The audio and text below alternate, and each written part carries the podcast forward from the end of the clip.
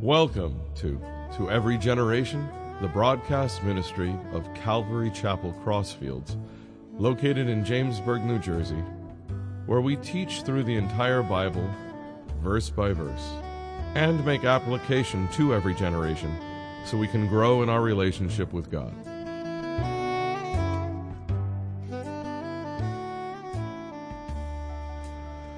Morning we're going to be in Isaiah chapter 11. And the last time we were in Isaiah chapter 10, and I titled the message, This is Going to Hurt. Uh, if you weren't here, you can get it for free. But basically, it, it, listen, the Israelites were going through a very dark time. And the Israelites brought on, and when I say the Israelites, I mean the northern and the southern kingdom. They brought on a lot of their own problems.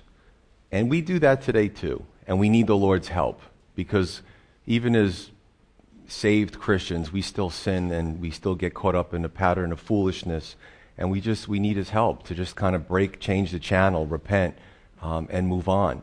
But they were going through a really difficult time. Uh, and here in chapter 11, the message is the Messiah won't be delayed. And it, it's, you can see the difficulties of God's people in this entire 66 chapter book, but you also see sprinkled in with it is the message of encouragement because they needed that encouragement. You know, God's a God of love, and even though He has to discipline and He has to sometimes allow us to go our own way into foolish things because we have that free will, He's always there for when we're ready to turn around and say, okay, Lord, I got it. I got the message. I'm ready to come back to you. So if we could put up the timeline. So the blessing here is that we're talking basically events that happened somewhere in the 700 BC type of area, maybe right around here. The Assyrians, Assyrians were invading, invading Syria and the northern kingdom. Then they harassed the southern kingdom. Then around the 6th century BC, the Babylonians came in and really harassed and attacked the southern kingdom. And then what happens is, it, when all seems lost, and you, have been there, maybe on a lesser scale, maybe not as bad as what they were doing. When all hope seems lost, the Lord provides his long awaited Messiah. And I think the miracle was at a time where people might have thought this is never going to happen at this point. So, somewhere in the first century, right, Christ comes, the Messiah won't be delayed. Now, in addition to that, because we are, right, we are right around in this area. So we're in 2017. Um, I don't know how close we are to the Lord's second coming. False teachers predict dates. I don't do that. But at some point, the Lord is going to come back again and set up this incredible millennial reign on the earth.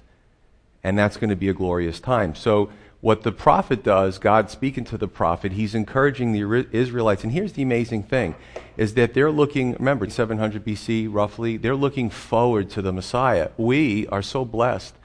We look back because the, we know the Messiah came. We're just on a different point in the timeline, that's all. So we look back. Now, the really neat thing is the Israelites and, and us, we're actually going to both look forward to the Lord's second coming. So some of these things you're going to say, oh, yeah, I get that. I, I know the story about Jesus. I, I read the Bible. And then some of the things you're going to be like, hmm, can you explain that a little further? And hopefully I do a good job. So we're going to look at this in five parts. Jumping into verse 1, it says, There shall come forth a rod from the stem of Jesse. Jesse was King David's father. And a branch shall grow out of his roots. The Spirit of the Lord shall rest upon him the spirit of wisdom and understanding, the spirit of counsel and might, the spirit of knowledge and of the fear of the Lord. So the first out of five is the coming Messiah. Context is so important. False teachers take the Bible way out of context because they don't tell you what happened prior to their messed up verses that they're throwing you and saying it means this. But context tells us that in chapter 10, God was referring to prideful men, be it the Assyrians, some of the Israelites, some of those from Judah, as these tall, massive trees. We went into the trees of Lebanon, and God said, I'm just going to have to cut down some trees and leave a forest full of stumps. And that was his way of, everybody got a little bit of humble pie in that time. The Assyrians got some humble pie, the northern kingdom, the southern kingdom, and the Syrians got some humble pie as well. So if you're in the southern kingdom, you're thinking, ugh, how's the Messiah going to come? Why? Because all the way back in Genesis 49:10, all the way back, right, many years before this portion that we're covering, is it told the Israelites that the Messiah would come from the line of Judah. Hundreds of prophecies about the Messiah. The time he would come, the family he would be born into. I mean, just endless. The political climate. Genesis 49:10 is one of those that speaks about not only the political climate, but that the Messiah would come from the line of Judah, which it was Jesse's you know, grandfathers, grandfathers, grandfathers, you know, up the patriarchal line. So you had Judah, and then you had down, down, down, you had Jesse, then you had David, you had the, the kings of, of, of Jerusalem, and then eventually Jesus was in that line. So just to give you a little background of what's going on here, we talked about the basal shoots, right, in uh, horticulture or vegetation, how you can cut down a tree, leave a stump, right? This is this, um, this uh, metaphor that he's using. And I've seen it at my house. You give it enough time, these little shoots grow up from the stump. You think it's dead, but the life is in the roots. And then they start to grow flowers, and they can start to grow a tree again if you wait enough time. Pretty amazing. So, in the natural world, we know that something can grow out of the stump. We talked about this in Isaiah 6. But we also know spiritually that the Messiah was going to come out of an apparent deadness of Judah. I mean, when God uses a metaphor, Jesus did this with the parables. They're so perfect. You can just take that metaphor apart piece by piece by piece and find all these analogies that I'm missing. But basically, God was saying, don't worry, the Messiah is coming. Just because everything looks bleak, have hope. Have hope. Um, and, and this is what happened. When all seemed lost, the Messiah comes right in the middle of the Roman occupation about 600 years later. And I got to tell you, some, in my life at times, when things are just going bad, left and right, your life too, when all hope seems lost, God is your God. And He can lift you out of those doldrums. He can do an amazing thing in your life, just like He did with them. So you have this, this rod or this branch emerging from something, and it, it looked like that it was dead.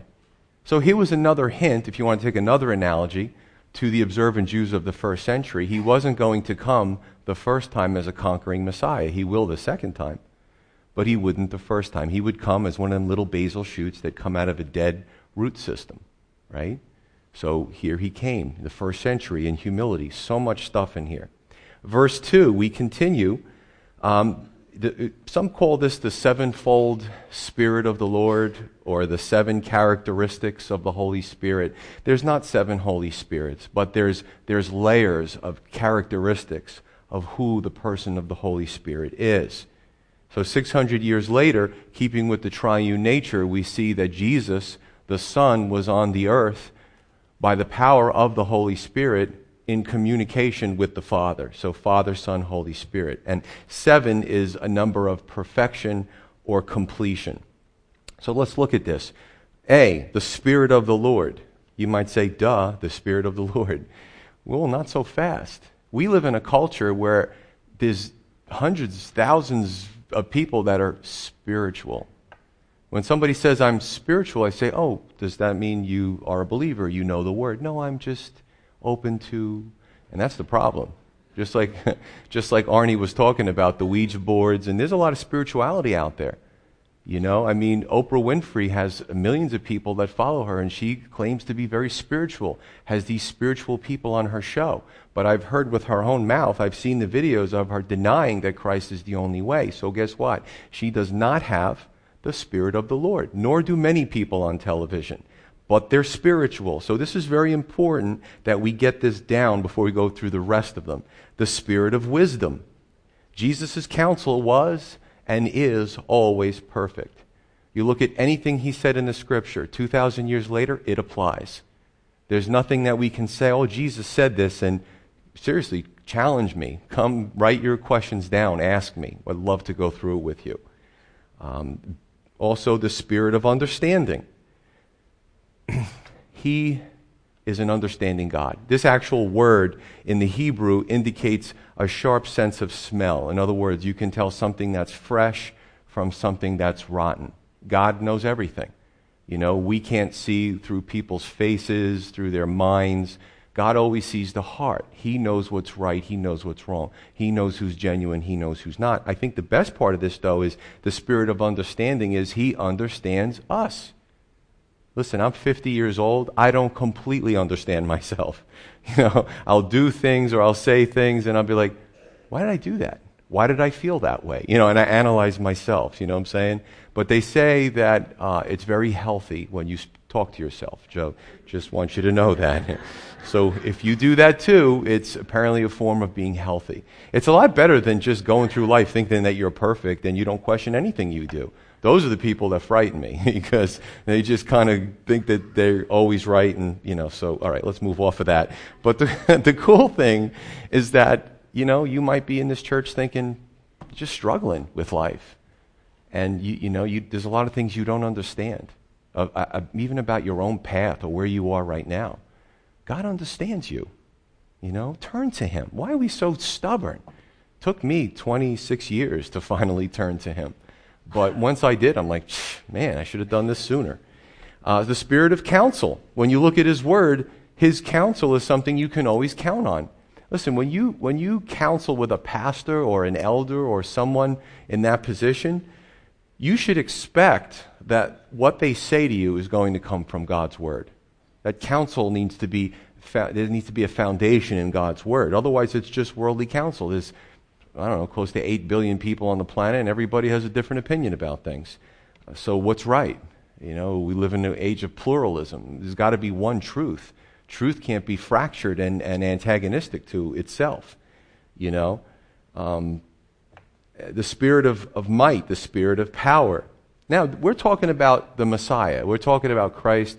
We're talking about his second coming. We're also speaking about his first coming. He did a lot of amazing things when he was here. He raised the dead. He said he was going to raise himself from the dead. You know, he opened the eyes of the blind. He definitely had power. He definitely had might. You know, when they went to uh, arrest him in the garden and they said, Where's Jesus? He said, I am he. He probably said, Yod he vav he. I am. And the guards fell down. You know what I'm saying? He just gave him a little taste of what he could do, although he knew he had to go to the cross.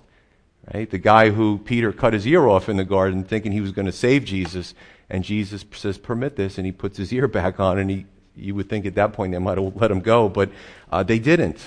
but he has power. And we tap into that power as believers. That's available to us. And I think one of the greatest blessings is the power to change. You know, in our culture, we tend to want to change everybody around us so that we could feel better. We want to change our circumstances. But God gives us the power to change ourselves. The attitudes that hold us down, the dysfunctions, the habits, the addictions, He gives us the power to change. We also have the power to pray. And I think it's sad because, and I, have heard it said, I've been in church for, you know, Bible believing church for some 20 something years, and then before that, denominational churches. And you know, sometimes the attitude is this ho hum attitude. Oh, we can just pray. Okay, let's talk about what prayer is. You actually are now focused on the living God and you're communicating with Him and you're trying to get things done and you're trying to do His will. And this is God we're talking about who created everything. Does that change the perspective a little bit? Oh, it's just a prayer service. Maybe I won't go tonight. Oh, they're just having a prayer night. No, no, no, no. No, no, no. We're actually had uh, great results for our uh, prayer and healing service. We're going to have another one on December 20th. It's a Wednesday night, so bring your friends, bring your family, bring anybody who's going through something, even emotionally. Just bring them into the church, and we'll see what the Lord does. We continue. The spirit of knowledge. Spirit of knowledge. You know, very different from what the academics want to talk about when it comes to knowledge. You know, I went to Rutgers, I got a four year degree. You know, I'm an educated person. I got the, somewhere in my house, there's a degree that I passed, and, you know, they put the stamp on it. But in eternity, it's not going to mean anything. You know what I'm saying? Um, I've learned a lot of things over the years. I've gotten a lot of awards and academic honors, but you know what? It doesn't mean anything because it's only limited to this world. When we are brought into the next life and the reformulated kingdom, as I'm going to go through some of this stuff, it's kind of funny. It talks about the, the animals, you know, the herbivores and the carnivores not at enmity with each other. We're, we're going to cover that here. but the degrees about biology and a- animal husbandry are not going to apply then. We're like, what the heck's happening? How's that? Why is the bear and the lion eating hay when they should be eating flesh? So remember, academics is good. It's good to learn things. This, but the spirit of knowledge goes far beyond that. And I think the blessing for me is that, and I say this in a, uh, in a very positive way, sometimes a person will come into my office for counsel and I already know what the issue is before they start talking, or I already know what the solution is. Not because I'm brilliant, but because the Lord helped me to help that person that came into my office. Spirit of knowledge. Great. And then lastly, the spirit of the fear of the Lord. Now, this takes people aback. Fear of the Lord. Okay, does, does it sound better going down if it's reverence or respect?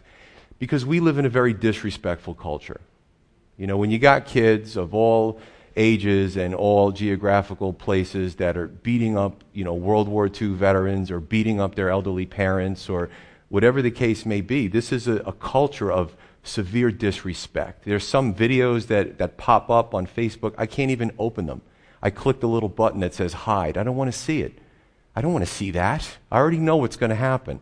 But this is the culture that we live in. People don't respect each other. It's very sad. However, the Bible says that one day everyone who's ever lived will bow the knee at the sight of the Lord, right? And confess that Jesus is Lord. I choose to do it now out of adoration. Some will do it later out of obligation. Resist, resist, resist, resist. Eventually, you're gonna, your knee's going to bow. Trust me. It's happening because the Bible said it's going to happen. Okay, continuing on, verse 3. I love this.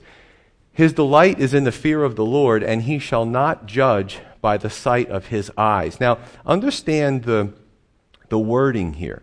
Um, Lord sometimes was all capital, sometimes was L was capital, lowercase. You got to understand how the, the Bible writers took the Hebrew and they uh, made the word. It's, it sounds like the same word to us, but there was different things behind us, behind it. So when the Son was on the earth, uh, and he was speaking about his reaction to the Lord, it was speaking about the Father. So the Father and Son kind of reaction there.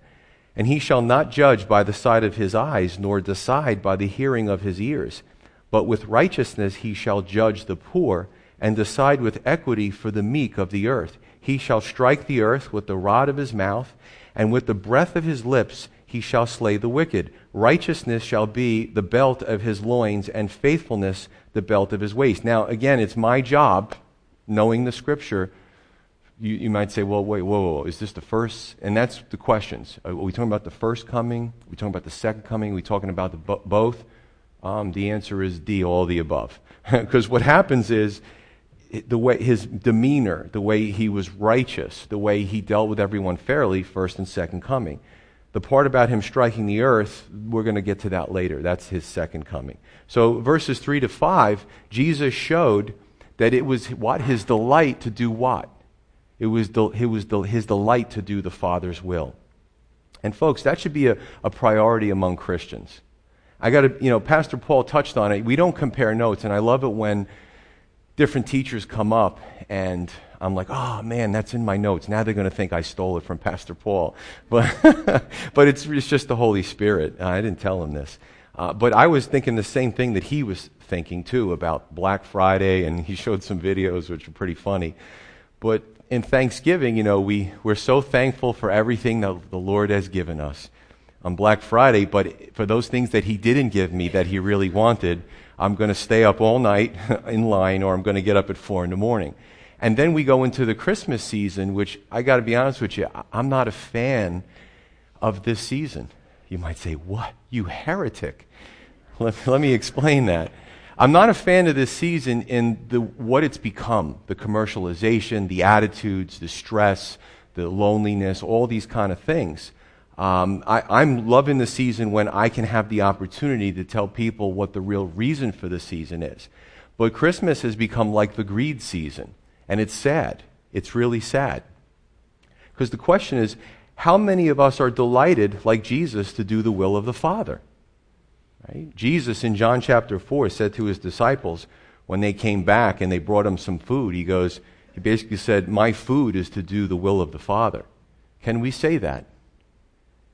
You know, I mean, even churchgoers, sometimes our will is to do our will. oh, yeah, yeah, yeah, uh, this is God, I prayed about, you know. We can do all that, and we can deceive ourselves. That's why it's good to have others around us that can kind of just say to us, you know, you're, you're really going the wrong way. We can have a path for our life, a vision, a future, and put the little postage stamp and say, oh, I prayed about it. Don't question me about it. It's good. Are we really doing the Lord's will, or are we doing our own will? Right? Verse 3 to 5 the Messiah's righteous judgment and justice. It says that he would not judge basically according to his eyes and according to his ears. And that's what sinful human flesh does. And sometimes the complaint, and you know, I've been through dozens of churches, I feel like I'm judged when I go to church. Okay. You know, I, I wouldn't want to feel that way either. I wouldn't want to be dressed down because of the shirt I'm wearing, or because of the style of my mustache, or because of the color of my skin, or, or because of the way I talk. Maybe I have, um, you know, idiosyncrasies with my speech. And people don't like to be judged. With the way Jesus judged was, he doesn't care how your voice sounds, he made your voice. He doesn't care what you look like, he made you. he cares about your heart. And that's what I love about Jesus is that he's, he's going to be the quintessential politician, and I, I use that word sparingly.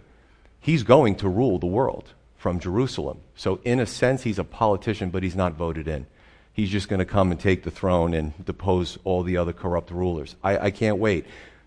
I, I, don't have faith in the UN. I think it's very corrupt. There's a lot of pay to play in New Jersey. You guys know this. The payoffs, the political favors. I'm looking forward to the Lord coming in his millennial kingdom, and he's the king. And he'll put the people, mayors or governors, if he's going to do that, where he wants them. I keep asking and praying for a nice spot on the Mediterranean, but if he, that's up to him. You know what I'm saying? I'm sure a lot of people have that request that are better than me, but that's, that's what I'm looking for. It's the warm, balmy weather, and all right, we'll just move on. Living off the land. Okay.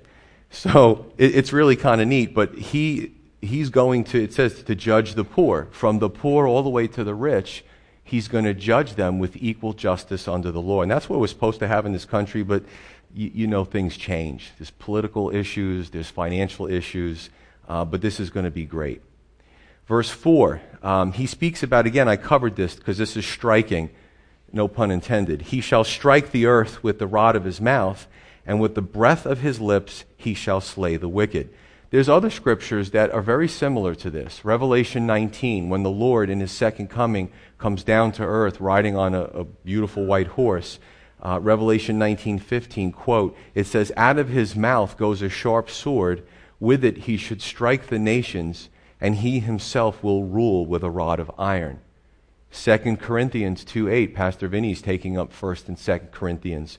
Uh, but if we look at that scripture regarding the Antichrist, the global leader who's going to have a, a tight fist on the world's economy and banking and, and political system, um, it says regarding the Antichrist, the lawless one will be revealed, whom the Lord will consume with the breath of his mouth and destroy with the brightness of his coming. And people ask me again, and I'm not trying to take the easy way out, is this literal or is it figurative? Again, my answer is both. Yes, just like in the first century, people were like, they saw Jesus like multiply loaves and fish to stop the storms of the sea. I mean, that was amazing. Maybe before that, the Jews in the previous centuries might have said, What is the Messiah going to be like? Will he do supernatural things? Will he really do this? Like we're questioning about the second uh, coming. And then everyone in the first century saw, wow, there is no end to his power. Even the, the, the, the, the sea and the weather obey his commands. So I believe that, yes, there will be supernatural manifestations, but also his demeanor, his demeanor will be a demeanor of of confidence, of power, of completeness, but also righteousness. All those things wrapped up together. It's going to be a sight to see. I'm looking forward to it. Verse 6 The wolf also shall dwell with the lamb. These are opposites. The leopard shall lie down with the young goat, not in his belly, but next to him.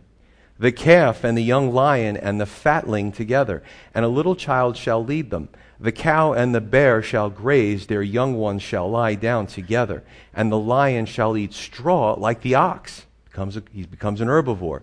The nursing child shall play by the cobra's hole, and the weaned child shall put his hand in the viper's den. They shall not hurt nor destroy in all my holy mountain, For the earth shall be full of the knowledge of the Lord as the waters cover the sea. So, two out of five is the millennial kingdom, our future, as it relates to nature. Now, I love this because I'm an animal lover. I always said if, if I died, uh, my wife would have like 30 cats in the house and all the stray dogs. And I mean, I love animals, but eventually it's, it's expensive to feed them all. Uh, so, that being aside, you look at this basically, animals today, for the most part, the larger animals are divided up into two categories, right? They're predators or they're prey, right? The predators have eyes most most of the time in front of their face. Prey have more of a panoramic view, deer, horse, etc., and their eyes are further out to the sides. Um, the predators are carnivores, the prey are herbivores. Uh, the predators sleep long hours. They say lions can sleep like 12 to 16 hours a day. What a life. You know what I'm saying? Uh, and unfortunately for the, the prey, they're hyper vigilant. They don't sleep a whole lot. They usually sleep very vigilant about somebody coming up behind them. And all this apparently took place, this is fascinating, after the fall of mankind, after the sin of man. Because Adam was naming the animals, he was, they were like companions to him. You know, who knows? But since the fall of man, sadly enough, all that's changed. In Genesis 9, actually, verses 2 through 3, the Bible tells us that God actually put fear of man into the animals. Now, aside from domesticated animals, you know, a lot of us have pets, that for the most part, you go out into the wild, animals are afraid of you, right? They see you, and the deer, you see them all the time, they bounce, bounce. It is amazing how they, I just like stop and watch them. They go through the thickets and they they go up so high. They're like, it's amazing what God did with the animals. But I believe that the fear of man put into the animals was so that they wouldn't be effortless prey for us. Because man is a, bl- a bloodthirsty creature. Not only does man try to dominate man, but he also tries to dominate the animal kingdom. So God gave them, I guess you could say, a fighting chance. Okay, but when Christ returns, um, all that is going to change, which I'm looking forward to. I got to be honest with you, a little bit about myself. Um, when I when I read about the bullfighter who gets, gets gored by the bull, I'm not really sad for him because I think it's a horrible thing what they do to these bulls. Uh, so when people are abusing animals and the animal gets them back, I'm, I'm the guy who's cheering for the animal. Just saying. so, so what the Bible says is that when in his second coming, animals will chill with other animals and they'll be the same with us. Romans 8 tells us, and there's so much to Romans 8, and you can read it on your own, verses 19 through 22 that creation, because of sin, was subject to futility. So when mankind fell, the curse of sin affected the natural kingdom as well. And that the creation groans to be delivered from this bondage of decay. So, in some way, maybe it's an anthropomorphism, but that the creation is, is just crying out for the Lord to come back to because it doesn't like the state that it's in. It's fascinating. And so many people go through life and they have no idea about this stuff. They have no idea about what God's word says. So it says a little child will, two things, will play by the cobra's hole without danger. Also, a child will lead the animals that were prior, you know, in priorly they were vicious. And there's paintings and prints about this. Little children and all the animals are kind of hanging together. Um, yeah, it's going to be a good time. Okay. Now, here's the sad thing is that mankind is going to see these changes, and there still will be a sin nature. There still will be rebellion against uh, a God. Uh, uh, they will still be, at some point later on, tempted by Satan until God destroys Satan completely and casts him into the lake of fire. Again, we are a stubborn creature. I think of all the times I've been witness to as a young person, and the draw of my lifestyle just I was so interested, but I could just not make that leap. And then eventually I did. But so many, God put so many people in my, in my path. Okay, so my impression of the millennial kingdom in a lot of ways is a gradual situation, right? Now, the, the animals start to change. The animals are in harmony with each other. Uh, eventually, God remakes the new heavens, right? The new heavens and the new earth. So you kind of see a slow progression when it comes to nature. Kind of reminds me of the time that Jesus in Mark 8, uh, there was a man who was blind and he touched him And he says, What do you see? He said, I see men walking like trees. So there was, he's like, he got some of his sight back. He could see blurry images of people moving. And then uh, Jesus touched them again, and he goes, I can see it clearly now. So you wonder, Jesus does everything perfect. Sometimes Jesus does things that are, God does things that are gradual. And I don't have all the answers, okay? Uh, but the Lord knows what he's doing. Verse 9, we continue. They shall not hurt nor destroy in all my holy mountain, for the earth shall be full of the knowledge of the Lord as the waters cover the sea. You know what I love about this? The knowledge of the Lord shall cover the earth. It's amazing. No longer a need for apologetics and debating the media's false information about God. God will be right there. Who knows? Maybe God will depose some of the anti God uh, media people. He'll be like, nope, you're out. Give me that camera. You're, you're out of here. Because everybody will know the truth about him. And again, you'll see a race of mankind that still is in rebellion against him until the final time and the final judgment. So it goes to show you, folks, that you know, people say, sometimes we think in this country, let's just keep throwing money at a problem. And it doesn't solve anything. Billions, trillions, usually it ends up in a slush fund in some politician's pocket, money's missing, you know. But it, it doesn't solve the problem. The answer, the solution is Christ. And that's the one thing that the UN and all these global elites, they don't want to hear about Jesus Christ. They want to keep throwing their wisdom, their counsel, their money, their smarts at the situation. It's not going to fix anything. Verse 10 and in that day there shall be a root of Jesse, who shall stand as a banner or an ensign or a, you know, a welcoming kind of sign to the people. For the Gentiles shall seek him, and his resting place shall be glorious. So, verse 10, uh, three out of five is that the Messiah's kingdom will be a utopia. It'll be glorious, it'll be attractive, it'll be something that the Gentiles even seek. Now, again, if you're a Jewish person reading this, you have hope. And you don't even know Jesus yet because this is pre Jesus. For us, we look back and go, oh, yeah, yeah, I remember reading about that. The Gentiles started flocking to Jesus. And, and the Jewish people were curious about that because he was, they were like, You're our Jewish Messiah. And Jesus says, I have sheep of another fold. He was telling his followers, I'm bringing everybody into the fold. So we can look back and see that fulfillment, but then we can also look forward and see the fulfillment in the case of the nations, the Gentile nations coming together. And I'm really excited about the end, how he remakes the landscape. And the bottom line is that when we go through life, there's only two choices there's God or there's not God. There's heaven or there's hell. There's God's utopia, because that's what this is, or man's utopia, which is really a dystopia. Now, I, I, like to study civilizations, I like to study different forms of government, history. You can look at socialist experiments, communism, uh, remote civilizations, Eastern compounds, even things that are, are not Christian. And, and this is the sad thing. So I'm talking about the end times and I'm talking about the Lord coming back. What did Satan do? He floods our culture with demon possessed people who pretend that they're preachers, like Jim Jones. He led all those people in his, into Guyana and he had them poisoned. Oh, that's, oh, when you talk about end times, you're one of those. Or David Koresh. Those guys are wackos. You know what I'm saying? God initially wanted us to understand eschatology, He wanted us to understand His return. But guys like that are weird. They have these like secret societies and these compounds and they're cloistered. So understand the difference. Even Scientology, which is really getting a lot of play in the news lately, is, is the, the religion of the Hollywood elites. People are missing, people have ended up dead. You know, again, the, this has all ended up in dystopia.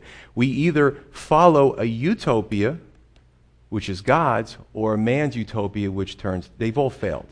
They've all failed. And I think it's sad, too, is that when believers kind of buy into this idea and, and I got to be honest with you, in my immaturity, and this went on for a while, when I would hear about the second coming, I would be like, I'd be uncomfortable because I was making money and, you know, I was raising my kid and my wife and married and, um, like, I, I, was moving, you know, I, I had Joe's own utopia going.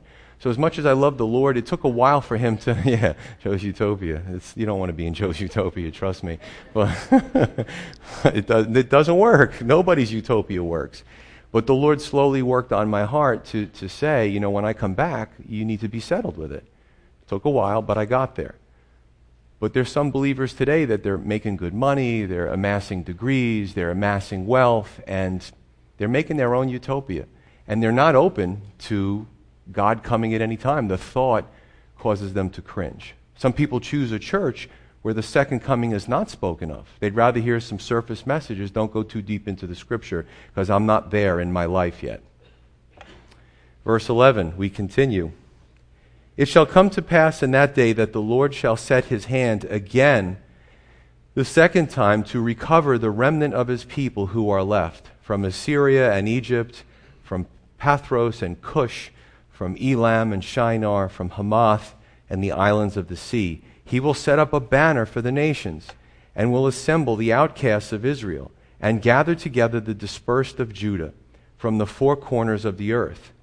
Also, the envy of Ephraim shall depart, and the adversaries of Judah shall be cut off. Ephraim shall not envy Judah, and Judah shall not harass Ephraim. So, four out of five is the culling the calling, the culling of Israel by the Messiah. Now remember, this is after his second coming. Um, the Israelites prior to 1948 were scattered, right? The, the diaspora. When the Romans in AD 66 through 70 invaded, took down the walls of Jerusalem, uh, slaughtered so many people, and they scattered the Jews all around the world, pretty much. In 1948, there was a regathering. Israel becomes a nation again. And here's the interesting thing a lot of people don't know this. They say, oh, yeah, yeah, Israel, it's one nation. But only until you study Bible history do you realize that Israel was two nations. It was the northern kingdom, 10 tribes, and the southern kingdom of Judah, two tribes, okay, 12 altogether. Uh, and when, when God allowed them to be brought back, there was no enmity between Ephraim and Judah. In other words, the north and the south. Ephraim was a dominant tribe, and that was emblematic or a picture of the northern tribe, and Judah was the southern. So today we have a united Israel. Fascinating. Christians reading this in 1940, and then 1948 comes around. They must have been, Christians must have been jumping up and down when that happened. Wow, Israel's, what? Did you hear? 1940, yeah, Israel became a nation. Was it May something? Pretty impressive. God's word is always true. Doesn't matter where we are in, in history, right? This is my conjecture. My conjecture is in Zechariah 12, you know, the Messiah returns, the second coming. There's a, a national repentance. The Israelites look at him on whom they pierced. I mean, this is all in the Old Testament, very powerful. They mourn for him. Um, you know, we, we, we didn't accept him for so many years. So in, in our future, Lord's going to come back. It's going to be this incredible national repentance. And then the way I read the scripture is little by little, because remember, even today, there's a lot of Jewish people in Israel, but they're not, there's a lot of people, Jewish people here in Europe and in different places in the world. So what, what's going to happen is little by little that God's going to call his people, call and call, and he's going to gather them from all around, and little by little they're going to start trickling into Israel. They want to see the Messiah reigning in Jerusalem. Wow, this is exciting. So it's going to be a really neat time. Verse 14, last few verses. But they shall fly down upon the shoulder of the Philistines toward the west. Together they shall plunder the people of the east. They shall lay their hand on Edom and Moab. And these are the, the surrounding regions of Israel. And the people of Ammon shall obey them. This is Jordan and other areas that we know part of these countries. We, we know their names. Uh, the Lord will utterly destroy the tongue of the sea of Egypt. With his mighty wind he shall shake his fist over the river, understood as the Euphrates and strike it in seven streams and make men cross over dry shod, there will be a highway for the remnant of his people who will be left for Assyria as it was for Israel in that day that he came up from the land of Egypt. Five out of five is the Messiah's administration, right? Israel will finally realize her borders, her true borders. Now, we've been going through, I've been going through the Kings and the Chronicles uh, on Wednesday nights in the Old Testament, and the Jewish people just got tired of war. They got tired of, you know, sometimes they get tired of having God tell them what to do. I'm just going to be frank. And sometimes as Christians, we have to check ourselves because God's telling us what to do. He's making it clear, and we just want to do our own thing. So the borders of Israel, because they weren't completely faithful, they weren't completely recognized. But here they will be. And that's impressive. So, along with the reformulation of the animal kingdom, God's going to do some things in the geographical world. If we could put up that map.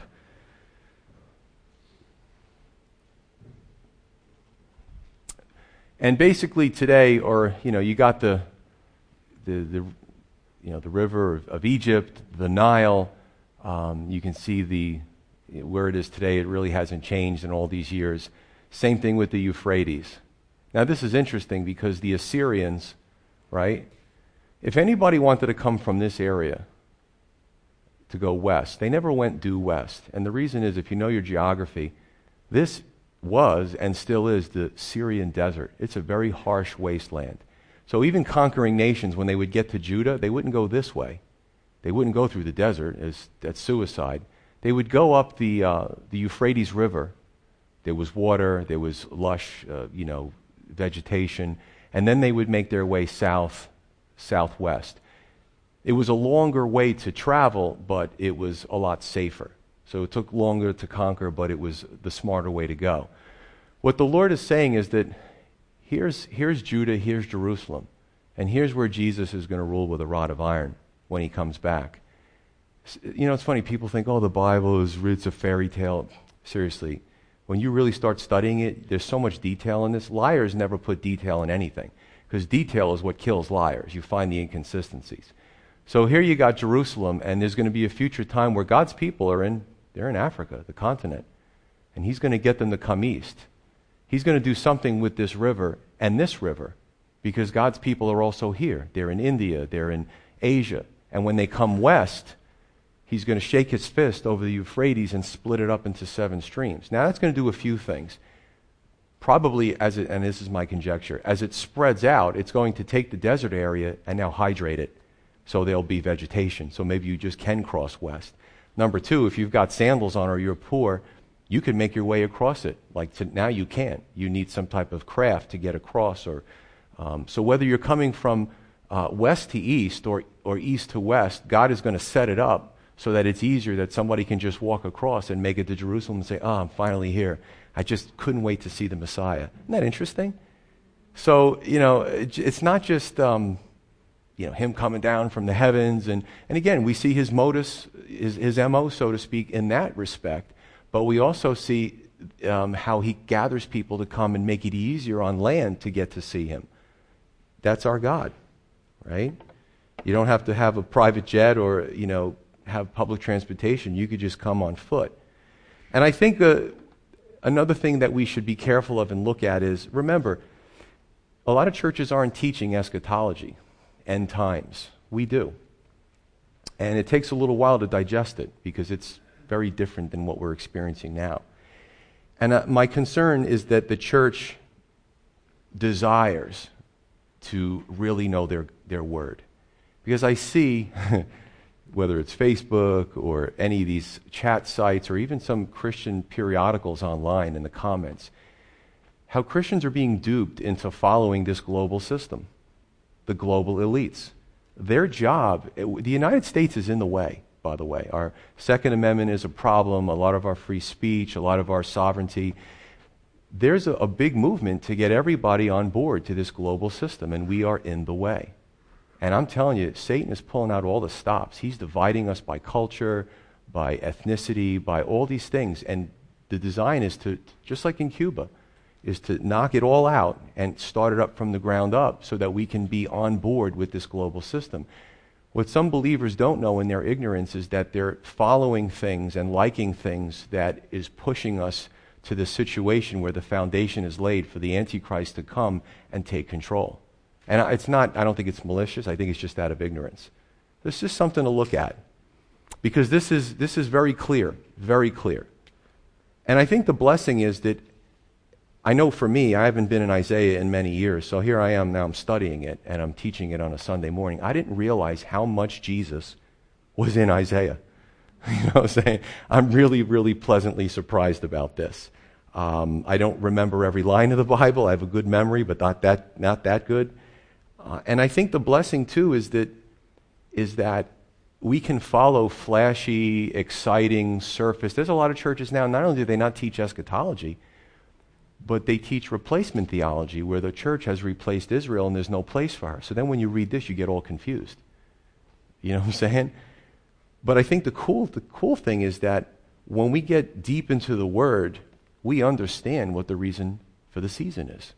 We get Jesus in great detail, not only for the Jewish people, but for us when He returns. We, we know a little bit about what He's doing. So I just want to ask you to join me as we follow the Lord as we follow his return. That we continue to live our lives filled with the Holy Spirit, that we shun the commercialism and the greed of this type of year, and we'll be the level headed ones that'll be able to impart wisdom. Remember, the sevenfold Spirit of the Lord, that's available to us, right? To hopefully bring some people across the threshold, right? Even Jesus said in the first century, kingdom of heaven is, is, is being crowded into right? Because it, what he was doing, he was open up this, he opened up this portal, so to speak, that nobody could see, where souls were flooding into the kingdom because of his message of salvation. And folks, in any era, we have the power to do that. And that's truly the reason for the season. Let's pray.